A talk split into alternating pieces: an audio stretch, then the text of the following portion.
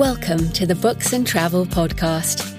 I'm Jo Frances Penn, thriller and dark fantasy author, bringing you escape and inspiration about unusual and fascinating places, as well as the deeper side of books and travel. You can find the episode show notes at booksandtravel.page and if you enjoy thrillers set in international locations, download one of my ebooks for free at jfpenn.com forward slash free. Hello, travellers. I'm Jo Frances Penn, and in this episode, I talked to Doug Walsh, who made a plan with his wife to cycle around the world, but lots of things happened along the way that meant they had to change their plans because life happened, but also because of the way they felt about things. We do talk about some of the cycling highlights and the places they visited, but I found this discussion particularly interesting because changing plans is an important part of travel. So I love planning trips, and of course, especially if you're going to cycle around the world, you do need to plan your trip. And uh, if it's fun for you to plan, then that's something you'll spend a lot of time on. But changing plans is sometimes necessary, and being flexible and allowing time for getting off the treadmill of a schedule is sometimes what keeps you sane while travelling. Even if you're doing a short break, like a long weekend in a city, I've learned that you shouldn't pack it back to back with activities. I've learned the hard way. Like, I, I can visit three museums today. Uh, no. Leave some time for serendipity and wandering around, and also for adapting to the way you feel. As Doug talks about how he and his wife sometimes go their separate ways in order to experience a place in a way that they want to. So, travelling is also about learning about yourself. Yes, there are incredible moments of natural beauty or stunning architecture, wonderful food, and visiting places that inspire you. But it's the emotional experience that changes you along the way. We talk a lot about fear in this episode, and that is so resonant right now as I record this introduction in October 2020 during a pandemic year fear of what might happen, fear of personal safety, fear of others, fear of loss, fear of pain and injury, and yes, fear of death. These are all valid, and everyone feels them at some level. But your experience of fear will depend on how you mitigate those fears and decide to do something anyway because of the possibility of greater reward. I've travelled in the Middle East on my own and I've felt safe. I feel safe in London and New York, cities that many consider unsafe. But then I have made sure that I adapt my behaviour to the culture. For example, I wore a wedding ring even when I was single in the Middle East and covered my hair and dressed modestly so as not to draw attention. Doug actually mentions loving Naples in Italy, and actually, I felt unsafe there, even though at the time we were part of a tour group. And in fact, that may have been the point. You know, tour groups are uh, sometimes they attract uh, more trouble. And in these pandemic times, we've all experienced fear even about situations we wouldn't have thought twice about in the past. And uh, for example, one of the things I really that upsets me is if I'm walking along a path, you know, and there's an old person, and and I feel like, well, you know, I should uh, have two meters, and I might step off the pavement and uh, uh, uh, to avoid being in their space in order to protect them. But I hate that somebody who's older and maybe needs protecting is afraid of me or is afraid of being close to me. And these are things that are um, difficult at this time. But equally, we have to consider the real and appropriate fears uh, about the world. We prepare for travel by understanding that there are risks. For example, we take anti malaria pills if you travel to a place with malaria. We make sure that people know where we are if we travel alone. We carry backup money or cards in different places. So if something gets stolen, we have other options. We do really practical things to keep ourselves safe. And of course, in these pandemic times, it involves masks, sanitizer, social distancing, avoiding hotspots, but also, travellers, memento mori. Remember, you will die. and uh, of course, this is something that I think we all acknowledge, you know, in, in this show. And I've I talked to Dr. Karen Wyatt about grief travel. Uh, in um, coming up in a couple of weeks, I'm talking to Loren Rhoads about cemetery travel. And you know, these things happen. We will never be able to mitigate every single risk out there in the world. And if we let fear stop us from doing anything, we will not be living anymore. Which is why this week I'm actually walking the Becket Way pilgrimage from Southwark in London to Canterbury in the southeast of England. It's actually only about two hours from my house, but it is a walk uh, during pandemic times. Obviously, it is the most socially distanced thing I can do, walking alone in nature for a number of days. And I will be doing a solo episode on it at some point. In the meantime, you can check out the pictures on Instagram or Facebook at JF Author. So, on that note, let's get into the interview.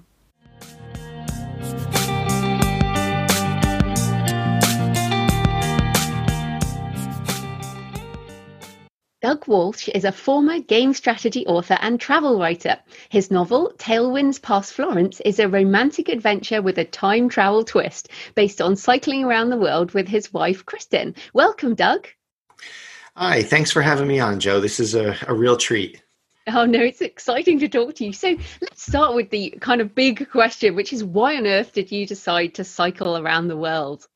It was one of those things where I, I remember the night vividly. I just my wife and I were sharing an upstairs office. She was in business school at the time. I've been working from home as a video game writer, um, writing strategy guides.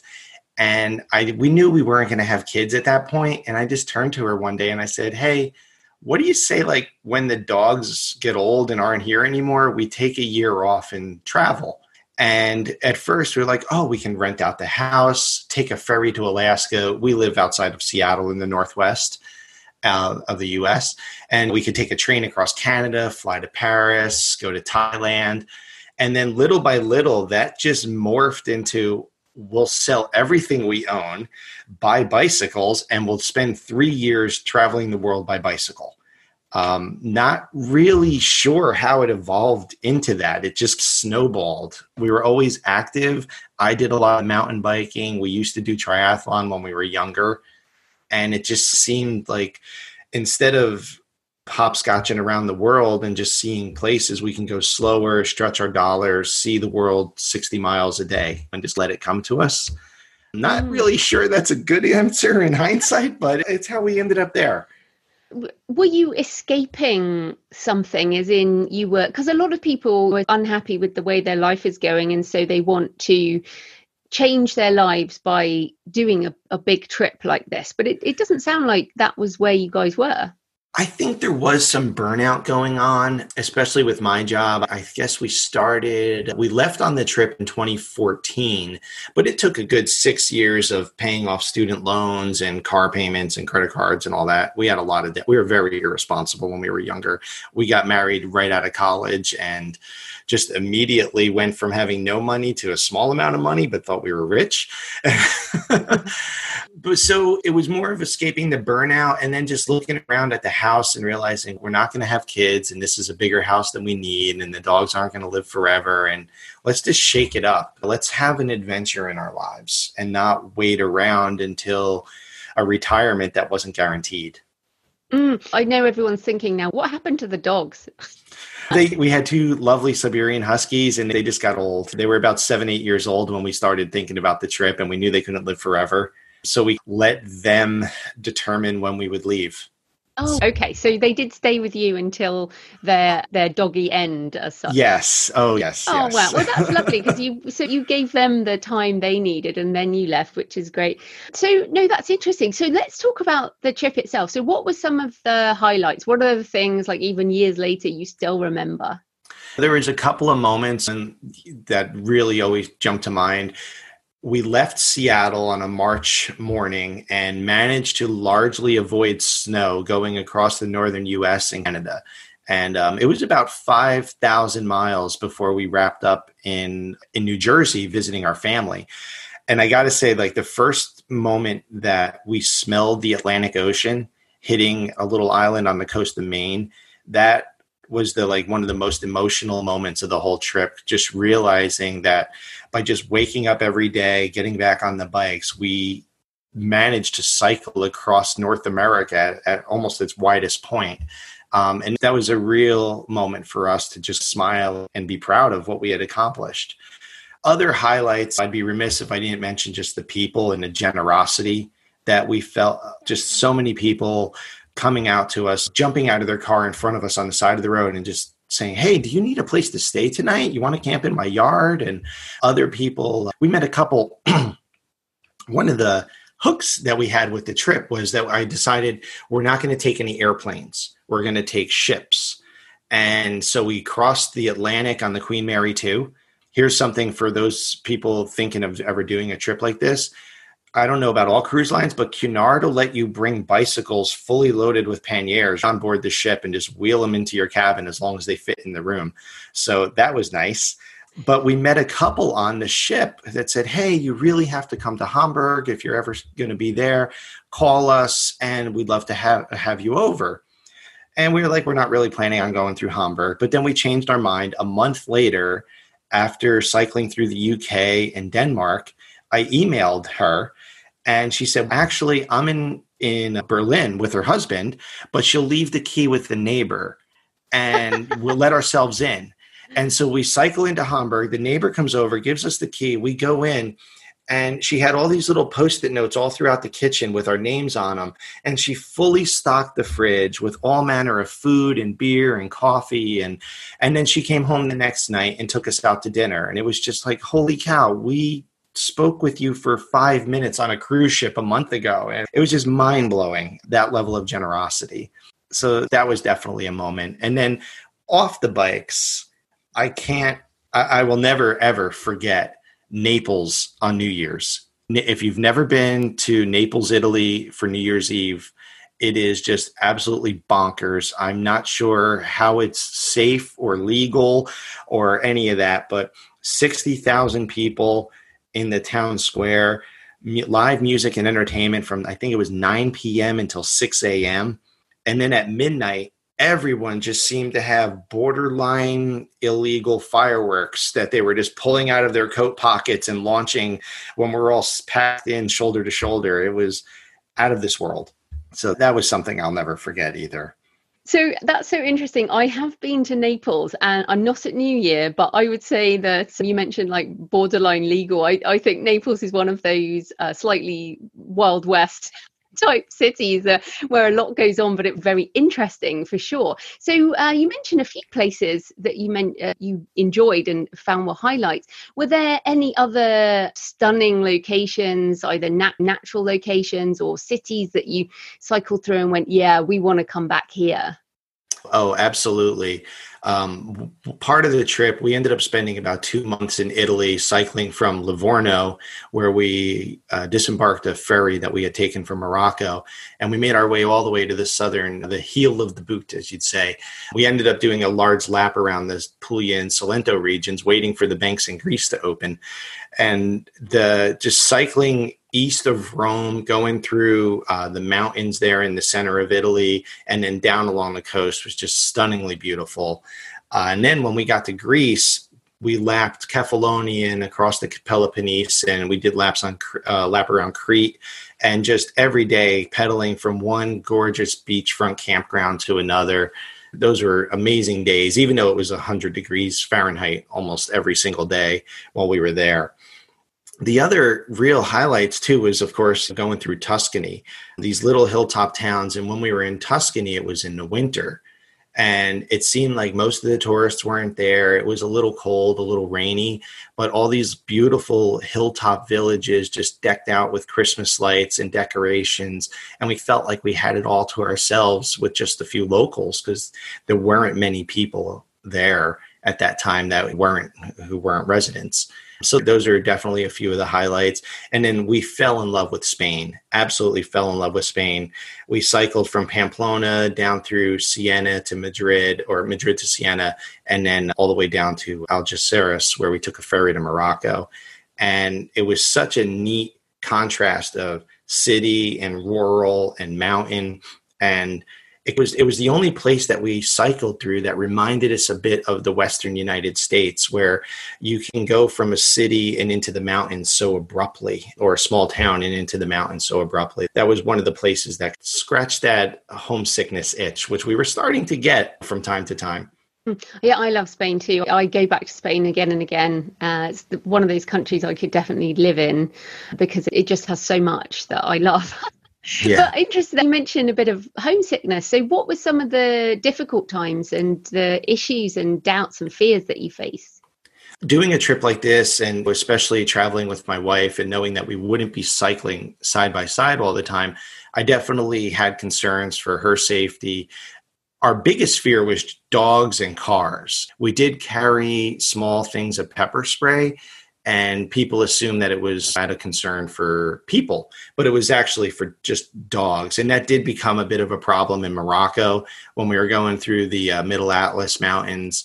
Just having packs of very territorial loose dogs out in the mountains. And when you're climbing up a mountain, you can only go three, four, five miles per hour. The dogs can run a lot faster than that. So at one point, I had to ride interference, and we're two dog lovers, but here I am holding my bicycle lock as a weapon, just trying to make sure that the dogs aren't biting us. We also ran into a problem with kids in Morocco where they would bicycle up to us and grab onto the bike and demand candy. And that was very nerve wracking just because it was, it was dangerous for us, dangerous for them. And just, I didn't handle the violation of personal space. Morocco was one of the places I was most looking forward to on the trip when we left. And it ended up being the only place I got sick. I ended up basically bedridden for about seven days, just with what I now call stress induced flu from just not being able to really adapt to that violation of personal space and just the constant threat from dogs and, and even kids. That was very stressful. That's so interesting. And uh, I know other cyclists have mentioned dogs before, but that violation of personal space is interesting because w- what did you find in Asia or other countries where most people have a different uh, view of space? Our original plan was to go across Turkey up into Georgia through Azerbaijan and across Central Asia to Western China. Unfortunately, my wife's father fell really ill and we ended up going home and spending his final months with him, taking a break from the trip. We left all of our gear and everything in Rome. And that ended up throwing off our schedule so that by the time we got to Turkey, it was already October, and we knew going through the mountains of Central Asia and into China, and, and visas were always going to be a question mark for that. But we would have been hitting 11,000 foot mountains in January, and that just doesn't work. So we couldn't do the initial plan that was going to go through China. And now the reason I bring this all up is because I had also learned from our month in Morocco that I probably wasn't going to handle China very well. You learn something about yourself on a trip like this. And I learned that for me, I, I just didn't handle, like I was saying, the personal space violation and just and the questionable fear of being taken advantage of or always, you know, being hassled. There was a lot of that in Morocco. I don't want to pile on Morocco. We actually had some of our best memories in Morocco. The food is wonderful. The country is absolutely stunningly beautiful. But I learned a lot about myself in Morocco. Just to circle back to just another difficult time, and that was that we did face one moment in Minnesota, of all places, in northern Minnesota, where we did have a fright where we thought we were going to get robbed or there was you know potential for a violent encounter. Fortunately it turned out to be nothing but we ran across this guy who seemed really down on his luck homeless walking from um, one town to another and he disappeared and then he came back in the dark and he made a comment like wow my life would be a lot easier if i had one of those bikes and it was like, oh gosh, we're camped at a small park two miles outside of this tiny town in northern Minnesota, and the bicycles were locked to a post, but it was just the three of us. And I ended up standing between this fella and the bicycles, and with my hand in my my hands in my pockets, one hand on the little thing of pepper spray, and another hand on my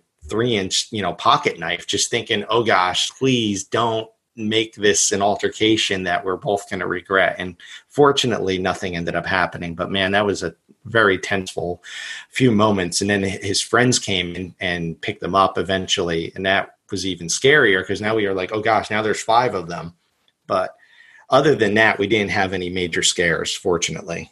It's interesting because one of the reasons people don't do these big trips is because they have a fear of bad things happening. So you've mentioned the potent the potential of crime, the uh, invasion of personal space, getting sick, the dogs when you're on a bike. These are all valid fears uh, that you actually did face. But I feel like many people worry about those things and don't even go. So, did you think about that before you left? And was the trip worth going through those things? What would you say to people who do worry about those difficult times? Oh, I would say to absolutely go for it and that these cons- these things that I just mentioned would I cycle across Morocco again knowing what I know now? Probably not. I'd certainly go back and hang out in Tangier. We love Tangier. When we embarked on the trip, our main fears was okay, be aware of drivers. And with cell phones distracting more and more people in their cars every day. That was our number one fear.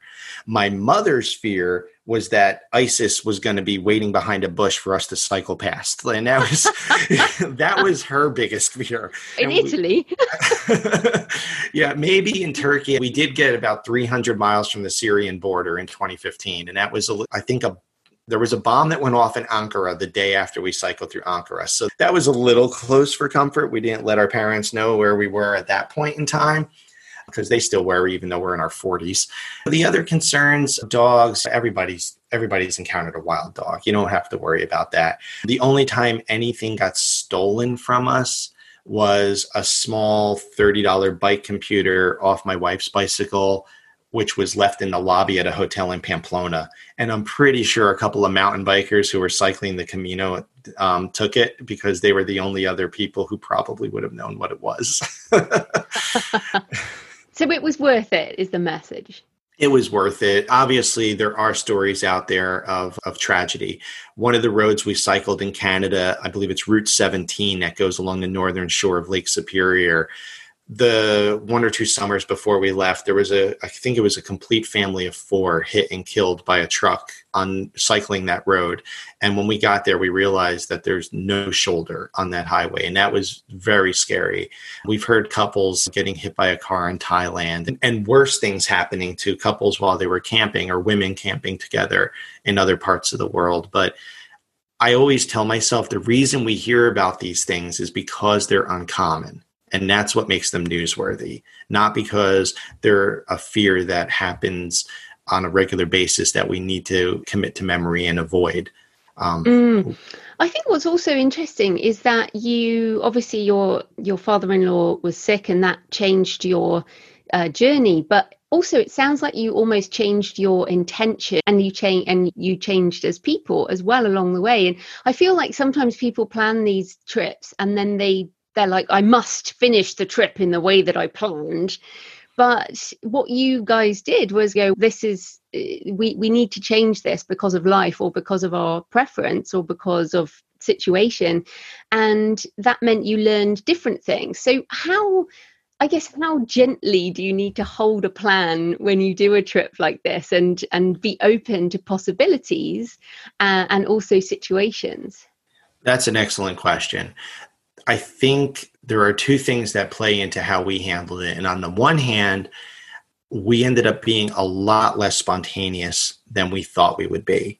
We ended up stopping every five days, planning our route for the following five days, and very seldom veering from it. We did end up going to Hamburg based on that recommendation, but largely we just went where we originally planned to go and didn't let much get in the way of that that said, as you mentioned, my father in law's illness and then death did cause us to uh, change our plan. We couldn't go through Central Asia because winter. So we ended up doubling back through. We did a big loop through Turkey, about 1,300 miles through Turkey, and then made our way back to Athens and boarded a cargo ship to take it from Athens all the way to Malaysia. And that was 19 days at sea.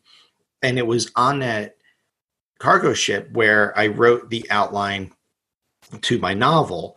And we were thinking like okay maybe we'll just go to bali for a couple of months. We'll rent a house in bali for a few months and i'll write the book. Or maybe we'll cycle through southeast asia. And right before we got on that cargo ship my wife's former employer emailed her with an offer to come back to work.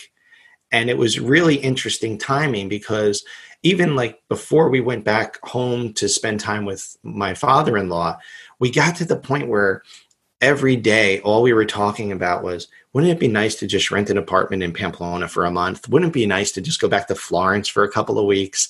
And it was part of this every three months, like clockwork, we got burned out. It took about three to four months to get across North America, and we had that month off with family before we boarded the cargo sh- the cruise ship. And then three months later, when we were in Morocco and then Italy, it was just like all we wanted to do, all we talked about was just taking some time off.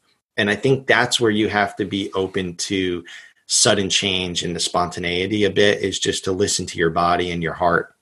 I love to hear that actually because I'm somebody who I much prefer short trips to a specific place for a specific reason. Me and my husband cycled down the southwest coast of India a few years back, and that was like three weeks. And then I was done with cycling around India because there was some of the stresses that you guys had as well. But it was I loved it, but I was like, okay, I'm I'm really done now. Take me back to my local coffee shop and whatever. And I think you bring up a great point, which is traveling is it's so exciting often, or it's so stressful in a good way and a bad way that you that it's very tiring. It's not, as you say, lying on a beach in Bali. That's not traveling. That's a holiday. And you guys right. were traveling. So I think that it's great that you talk talk about the reality of what the life was like on the road. And like sometimes digi- the digital nomad life i feel like people get tired of that as well like always moving around. Yeah i i can definitely foresee that happening. We were ready to just call it quits once or twice and kept going. And we like to say, you know, borrowing that phrase from the Peace Corps, the Peace Corps says, oh, it's the toughest job you'll ever love bicycle traveling around the world is the toughest vacation you'll ever love. And there's something that's romantic and exhilarating about waking up every morning and knowing your only concerns are where are you headed, food, water, and shelter. And that's pretty much it. But that gets exhausting after a while. And for us it was really neat to see that every 3 months on like just you can almost set a calendar to it. Every 3 months we would just look at each other and be like i need a week or two off. After 3 months when we got to Tangier we spent a week in Tangier and thought okay that'll be enough to recharge our batteries. And it wasn't. And we spent a month in Morocco and we got to Merzouga on the edge of the Sahara. And we just looked at each other and was like, there's no way we're cycling all the way back to Tangier to catch that ferry to Italy. So we ended up paying a driver the only time we ever put our bikes on anything other than a ship or a train to get to uh, Scotland from Southampton. We we tied our bikes to the top of a taxi and paid someone I don't know, several hundred dollars to drive us from Merzouga back to Tangier. And then we got on that ferry. It was a two night ferry all the way to, to Italy from Morocco and mm. we arrived at 11 p.m. when it was freezing cold in this early December, and we go to this hotel. And we woke up the next morning, and this is the biggest dose of culture shock we faced on the whole trip. We woke up the next morning, threw open the curtains, and realized that right outside our hotel was a whole Christmas shopping village and after a month in Morocco, to wake up the next morning in an Italian Christmas village was just, it was, your brain does that like cartoon short circuit. and, um, but that was what we needed then. We needed just to have that. Yeah. And it's interesting because, of course, you've written a romance based on traveling and. Mm-hmm I'm I've traveled alone a lot and I've traveled with my husband and other partners along the way. And there are always difficulties on the road when you travel with someone else. It may be that you uh, disagree with where you're going or how you're getting there or one of you feels something and the other one doesn't or one of you gets sick. And so how did you and your wife manage your different choices? And what are your tips on having a relationship that thrives on a trip like that? Profanity a lot of profanity, more of it than we've been married 23 years and we cursed at each other more in those two years than all the other years combined, unfortunately. But that's that was part of it. And you understand in the heat of the moment when you're sweaty and you're exhausted and the wind has been in your face for five hours and there's mountains, like there's just going to be those moments. But part of it also was learning to be apart as much as you can. And when you're sharing a tent or sharing small motel rooms, that's not always possible. But we didn't cycle next to each other. And we certainly didn't ride a tandem bicycle. No way. Um, yeah, I can't imagine that. and for one practical reason, it ends up having the amount of luggage that you can take. Mm. You need each bike to have four panniers and a duffel if you're going to do something like this, in my opinion. But for the most part, we rode separately throughout the day. We would regroup for um, snacks.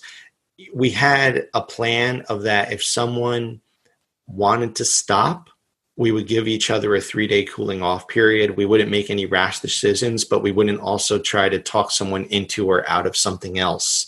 If it got bad enough where somebody was really reluctant to go on, and this didn't end up happening, but we knew ahead, we decided ahead of time we would just get a hotel spend a couple of days on the down on just hanging out and then see where we felt later on. And that was what ended up leading to our going home and spending time with her father. It was just that feeling like neither one of us wanted to continue. We needed to take a break.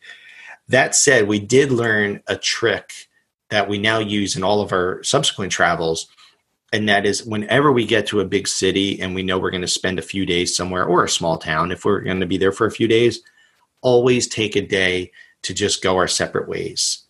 We hadn't done that. We left in march and it was finally on my birthday in october in paris. And we we were sitting there in bed in the morning and she asked me what do i want to do for my birthday? And it had been on my mind for a while and i just looked at her and you have to understand our relationship in order to not think i'm a total jerk for saying this but i just said honestly i would love to not see you at all today until dinner time. And she just she had so much relief in her eyes when i said that. And she was like oh i was hoping you would say that. And from then on whenever we were in a city we always made sure one day we would wake up and go our separate ways and, re- and regroup for dinner.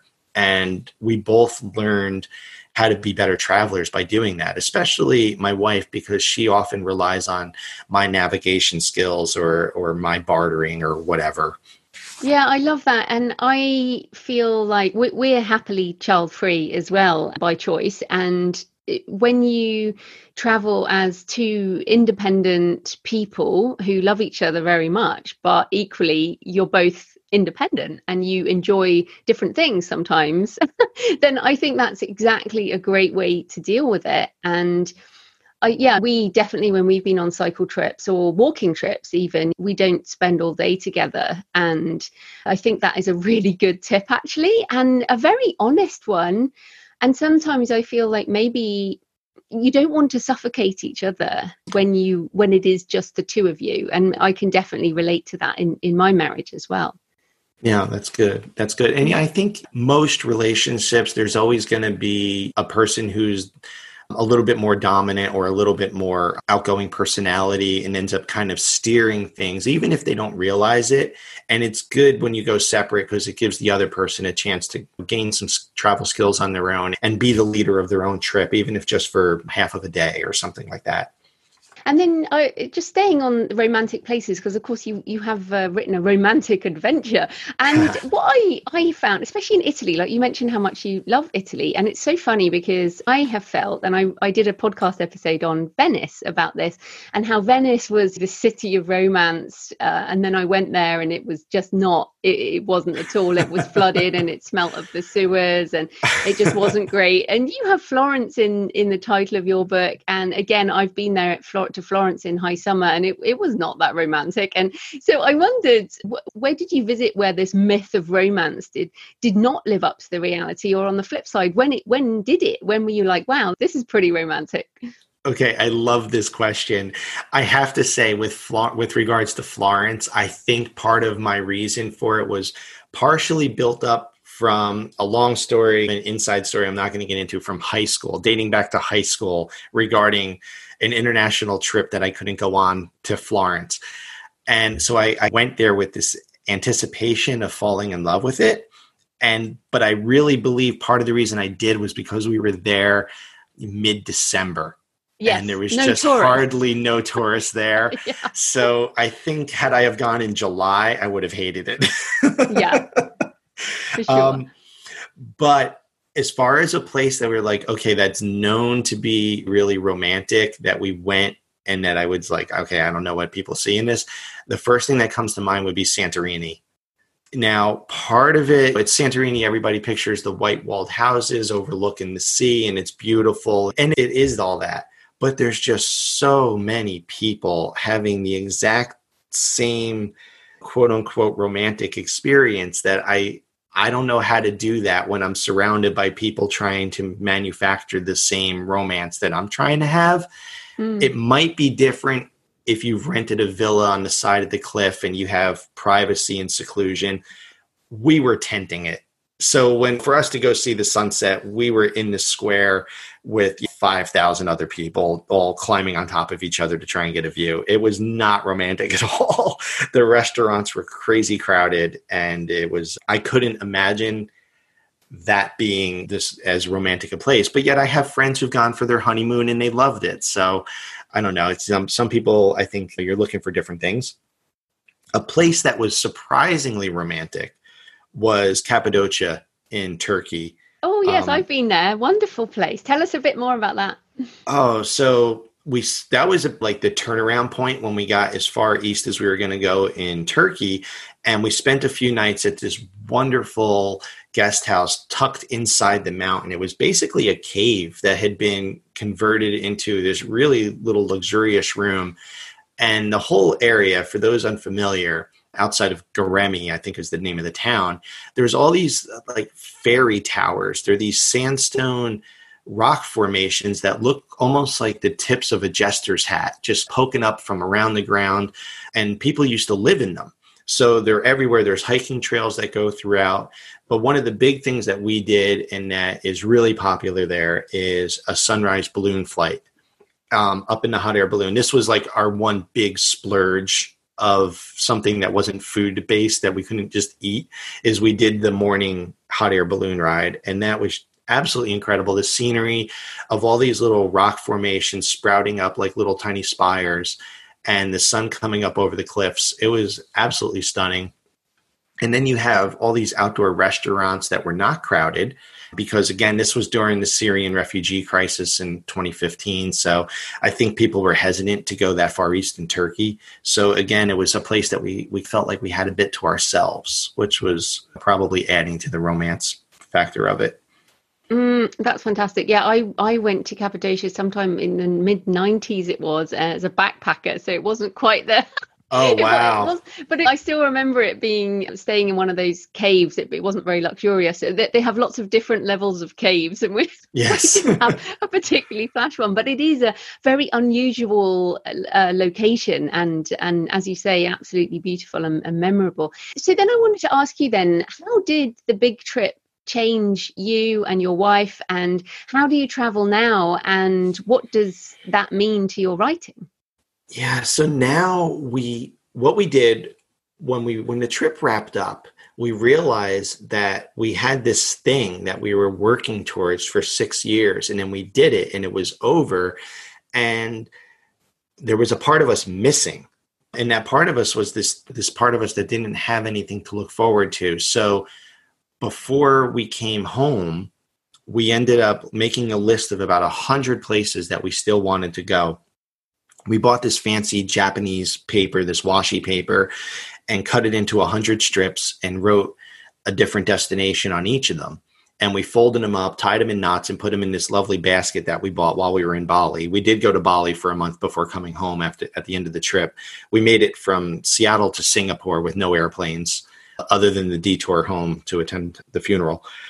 But so now on Christmas or New Year's Eve, if we're home, we reach into the basket and we pull out a destination and that's where we go the following year so we're keeping some spontane- spontaneity into it we're not looking to necessarily do like a bicycle tour or backpacking tour, although there are a few trips like that in the basket. This year we drew Belize. We're still hoping to go in December, but with probably not going to happen, but we'll see. yeah, maybe um, just down the road in Seattle. Exactly. Well, we were supposed to go to Vancouver for our anniversary uh, a week ago, and we're still, the borders are still closed for us here in August. So as we record this, but that's something that we do. We're, we're trying to combine active travel and the uh, independent travel with a bit more of a luxury. I, I, do feel that we're shying a bit more upscale just because we look at it as we did live out of a tent for two years. We deserve this now. so that's one way in which it's changed.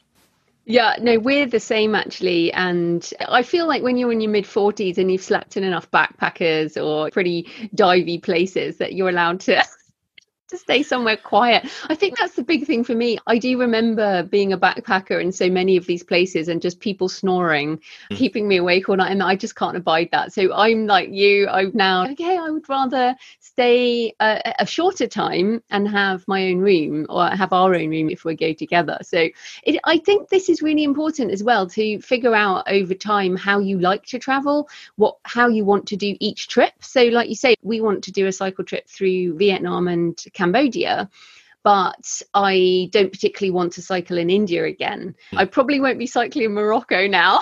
to be fair, but I'd like to do Jordan, and there's a wonderful cycle trip through Jordan to yeah. Petra and through the desert there. So it's great to have that um, list. I love that. We have a list too, but it's not in a lovely basket. So I love that.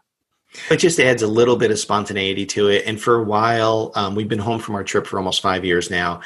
I love Japan, and we were alternating like every other year. We'd go to Japan and then we draw from the basket. We ended up pulling Portugal one year, the Seychelles. So we did a nice trip where we bounced around the Seychelles and mixed in like an Airbnb treehouse and with kind of a cheap budget hotel with then the final four nights were at like this fancy place over on the water with a villa and and it was a nice mix just mixing in things like that Oh, that's lovely. Uh, this is the problem with this podcast. It always just makes me want to get going again. But of course, as you say, we're recording this in August 2020 during the pandemic, and travel is not really happening. But I'm pretty confident that we will all, those of us who love to travel, will get back out there on the road again. What do you think? I think so. I know here in the US, we do a fair bit of camping. Living outside Seattle in the Cascade Mountains, we have just thousands of miles of mountain hiking trails all over the state. And I've been reading articles just recently that like recreational vehicles, camper vans and caravans, the they've been hitting like record sales three months in a row. And uh, so it seems like a lot of Americans with this, this especially out west, with so much public land, it seems people are you know taking the money that they might have spent on international travel and they're shifting it into um, more of an RV lifestyle. So that can end up changing things going forward. One thing that I'm, I am hoping comes out of this, and I do have tremendous sympathy for all the cruise ship workers who are currently furloughed and out of work, but I'd really love to see the whole mega cruise ship industry beat back a little bit from this and just hopefully mass tourism in general kind of gets takes a cut a little bit and p- things get rolled back to maybe smaller more intimate more meaningful travel. And part of the reason i say that is just out of sympathy for, sympathy for these towns and these port cities.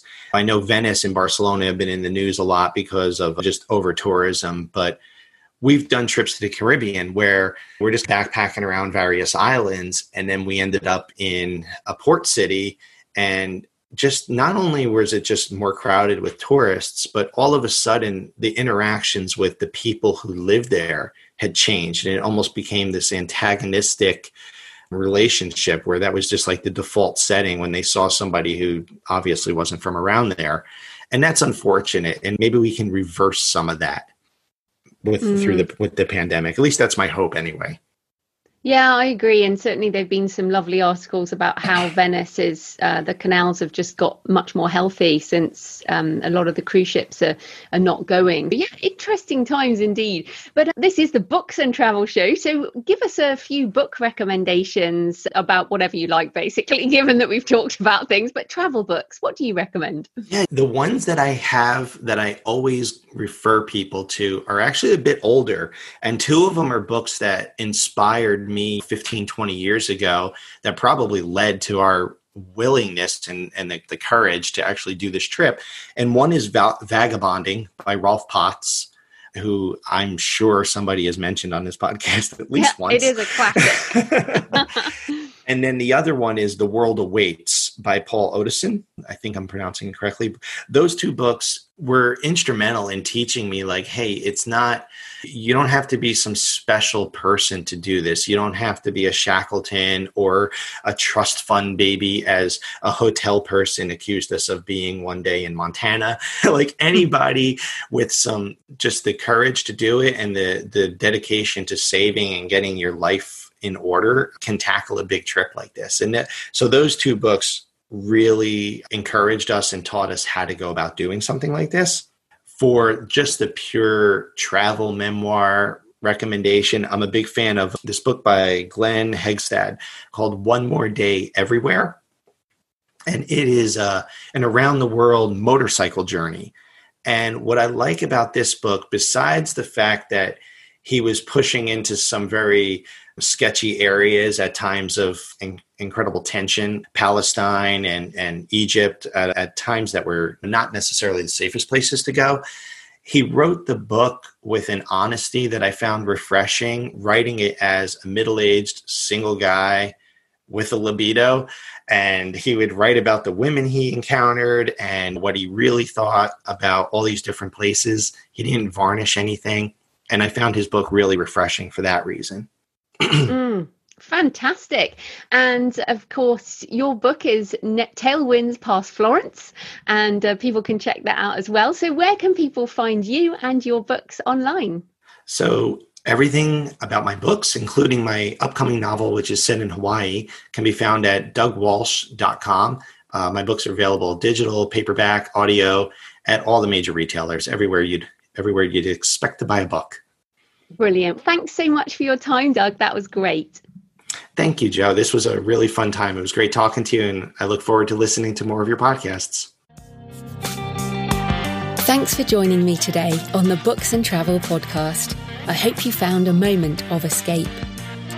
You can find the episode show notes at booksandtravel.page and if you enjoy thrillers set in international locations, download one of my books for free at jfpenn.com forward slash free. Happy travels until next time.